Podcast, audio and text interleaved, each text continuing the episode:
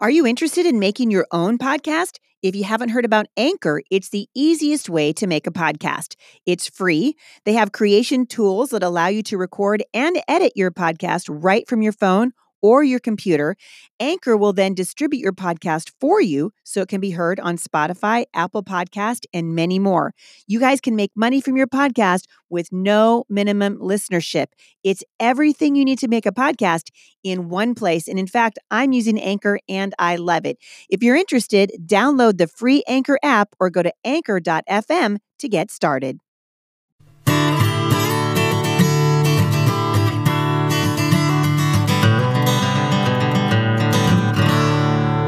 Hey, everybody, welcome to the Busy Mom Podcast. This is Heidi, Heidi St. John at your service, and I am excited that you're listening today.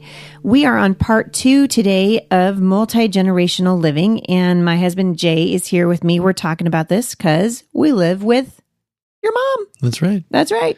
So uh, we've actually got about seven years under our belt living together um, with Jay's mom and actually dad. We lived with Jay's uh, both of his parents until about two years ago when dad uh, went to heaven, and now we're just living with mom. And so. Uh, it's been a good thing.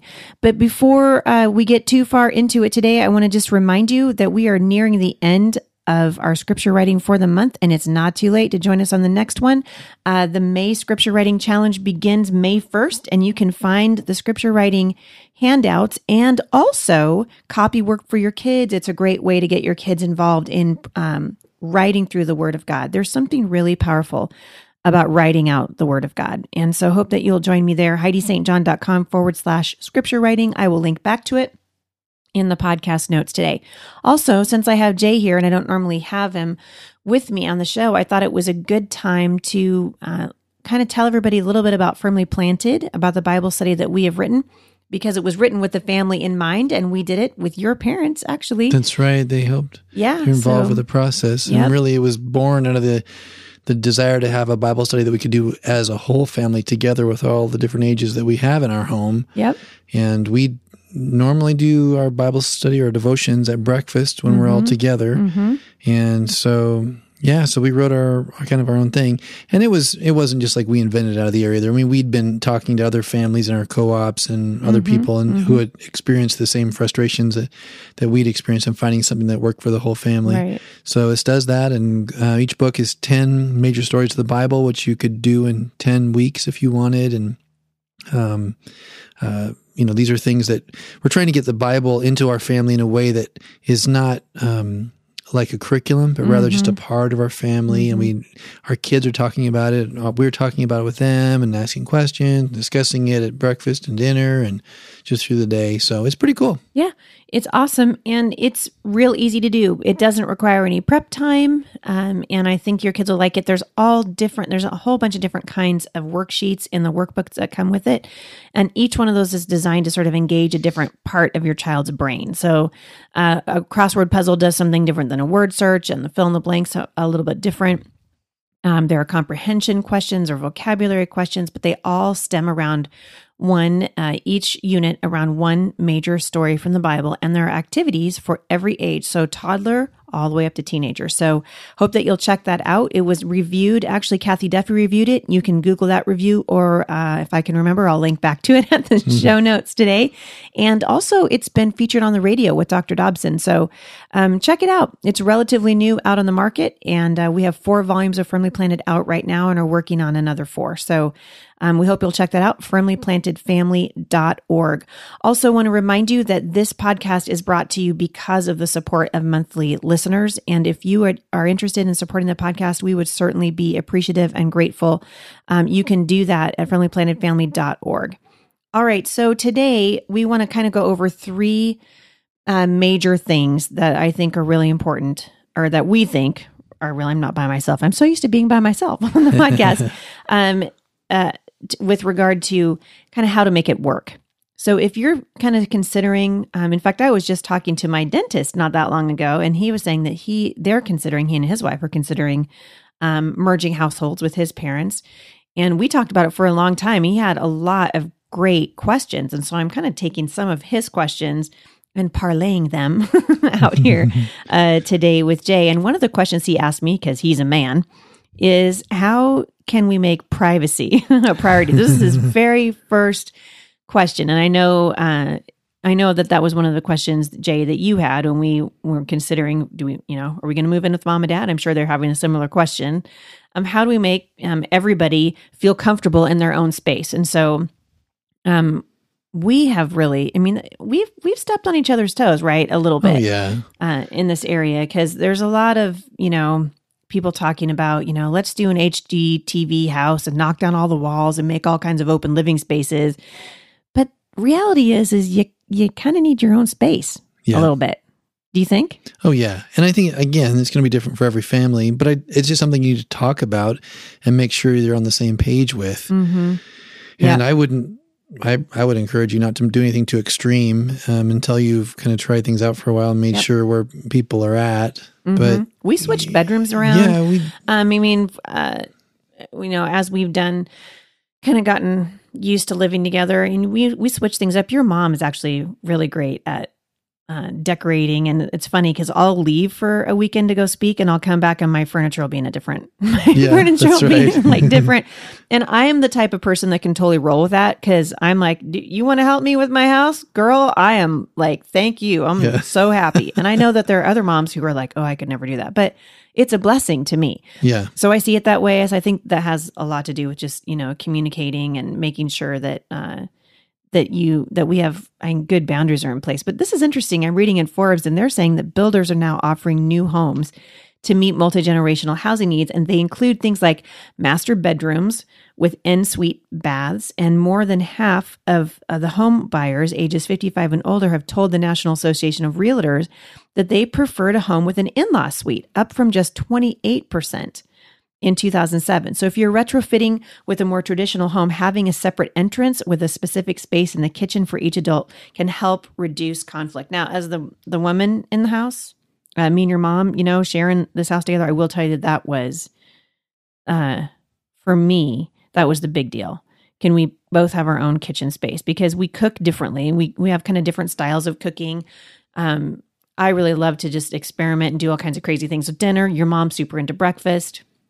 It's just kind of nice to have your own cooking space, I think, especially for uh, for women. And we looked at lots of houses. that's right. I mean, we It's- really did. It's been really cool though to see how you guys have worked together in the pantry because out in the garage, you guys have kind of developed together a system. Because obviously, we go through a lot of food at our house, Yeah. and besides just having nine or ten of us, whatever there is, Mhm. um, we we always have people at our home as well. So there's just a lot of food being eaten. Yeah. So Heidi and my mom came up with a way to keep um, food, the the pantry filled. food, yeah. yeah, canned food primarily, but also um, uh, flour and sugar and Staples. yeah, a lot of the staples are in, in shelves, and there's a system out there. If you go out there to get something, you can see how it works, and you just and it, you get the the oldest item, and then the newest stuff comes to the front. It's just a pretty cool little system that they, they've developed together, and that's what we do. And so, in that way, you've you share some of the kitchen space, but the actual kitchens, mom has their own kitchen downstairs, and then you have yours upstairs. So that's yeah, but you're great. totally right. I forgot about that pantry. I'm, I'm surprised that I forgot about that. And in fact, I'll link back to those uh, those little um, can organizers that I was I was talking about because we bought ours from Costco, and you can also find them on Amazon. And I think um, Thrive uh, th- uh, Thrive, which is a multi level thing. I think I don't know. I think they make them, but Costco now sells them, and they are awesome. And so what mom and I did was we just decided these are the things that we need on a you know consistent basis. And so and then we went gluten free, which complicated things a little bit more. And your mom and I developed a system of we got those what do you um those containers are like buckets, but they're Yeah. food safe buckets. They're five gallon buckets with a screw on top. Yeah, and we got those. Uh, you can buy those at Walmart too now. Those buckets, food safe buckets like that. We got a bunch of ours at Bob's Red Mill, and actually, the first ones we got, we got down at the local bakery. They just gave them away. They were frosting buckets, and they had these really hard lids on them. And your either your mom or I could get them off. So every time we wanted to cook it, I- something, Jay, come open this. yeah. So Yeah. mom and I, we feel all proud of ourselves because we got them all organized, and then we could never get into them. So we switched to these little um, these seals, and I'll link back to those in the show notes today too. Because if you're going to do a multi generational living thing, having a good storage system for your food is a really really good idea. And then of course we have each of us has our own uh, small kitchens inside of our house, which which really helps a lot too. So, yeah, and that's been fun actually. Um, one of the things I love about your mom, Jay, is that she she likes to dream. You know, she dreams with me, so we come up with ideas and we oh let's try this and let's try that and and so uh, those kinds of things are are really important. I think it's important though uh, when you talk about privacy, you talk about um, you know his space and the our space and their space and my space that we discuss um, boundaries because you got to be able to respect each household because basically what you're doing is you're taking two households and you're trying to um, make them into one household. And so what we did with our kids, we used to, like, for example, your dad used to hate it when our kids would roller skate, you know, on the on the kitchen floor because he was right below there, mm-hmm. you know, trying to watch TV. And so we had a couple of knockdown dragouts with our kids over that. like, Yeah. you know, you, you got to be respectful because grandpa's down there and that's frustrating for him to sounds like a herd of elephants up here. So little things like that. Yeah, I mean, those are things that need to be talked through. Yeah. That was an acoustic boundary, really. Yeah, it was. but there's just things like that that you just don't think about until they start happening. Yeah. And you just have to talk it out and work it out because Yep. obviously, you know, the kids are kids. There has Mm-hmm. he has to, you know, grandpa had to have a little bit of um, grace for them. But there's Mm-hmm. a point when it's too much and we just had to decide where that was and talk to the kids and try to make some rules about how that worked. Yeah, and I think, and the and the next point that we want to make is to, um, if you're if you're a grandparent and you're listening to this and you're thinking about moving in with your uh, adult children and their children, you need to let the parents raise their own children. Uh, I think that's really important, and not just for the sake of the adults in the house together, but also for the sake of the children. They really only need one set of parents. That's right. I know that. I know that. Um, that those lines can be uh, a little bit fuzzy sometimes but if the um, if the adults don't remain mindful of each other's rights and responsibilities and things like homework are you know it's a source of discord or chores that kind of thing you know we have a, a chore chart in our family that i come up with and i share it with mom. And then if mom needs to if i'm not home or if jay and i are traveling that weekend or whatever you know mom's the enforcer. But for i would say for the most part that it's us. Like we're parenting our kids and That's mom right. comes in as we need her to, but our kids don't look to her like the mother and we don't want that pressure on her. And we we frequently talk to her about that because there's things that you know I want mom to have authority of Yep. with the kids. I don't want the kids to walk all over her, obviously. So I'm talking Yep. to mom and saying, you know, you know things like this that we're working on with so and so, one of our kids. Mm-hmm. You know, let us do that. But if if he or she does this sort of thing, you know, could you Mm-hmm. do this from either let us know or let them know or you know we we just try to work out with her um, what our expectations are Mm-hmm. in dealing with our kids. But I do think it is it is important that that is talked about because it can get ugly uh, Mm-hmm. when you, you know almost every way. Um, if it's not, and you know people can be frustrated and hurt. Mm-hmm. Yeah, I think it's really true. And just at the end of the day, just realizing uh, that you can't give somebody a bunch of responsibility and no authority because uh, kids tend to take advantage of that. And we've seen that happen in, in other multi generational uh, living. In fact, my sister now and her husband live with uh, his father.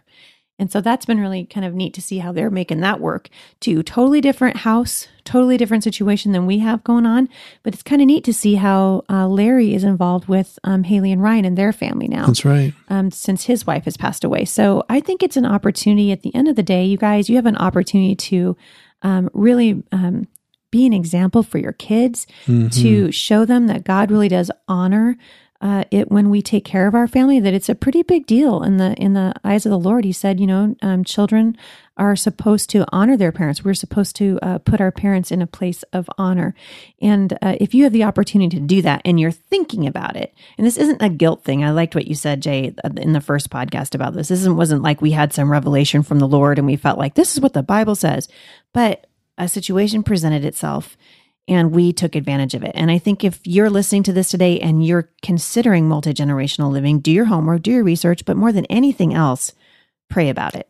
I just think it's been a really good experience for our family, and our children have learned so many things from my parents mm. that I've been very glad that they've been a part of, and they're in their lives, the memories, and and just the things that have shaped our kids. Mm. And also, just you know, one of the reasons we homeschool, one of the reasons we love homeschooling is that how our kids have learned to interact with all different ages, and so it's just great for them to learn how to interact with those who are older as Yeah. well, and respect them, and learn from them, and enjoy them, and Mm. know how to be around them, and so it's been a really good thing. But I, Mm-hmm. as Heidi mentioned, as we talked about, um, you just need to be praying and finding out what God wants you for your life, your family, and your situation. Mm.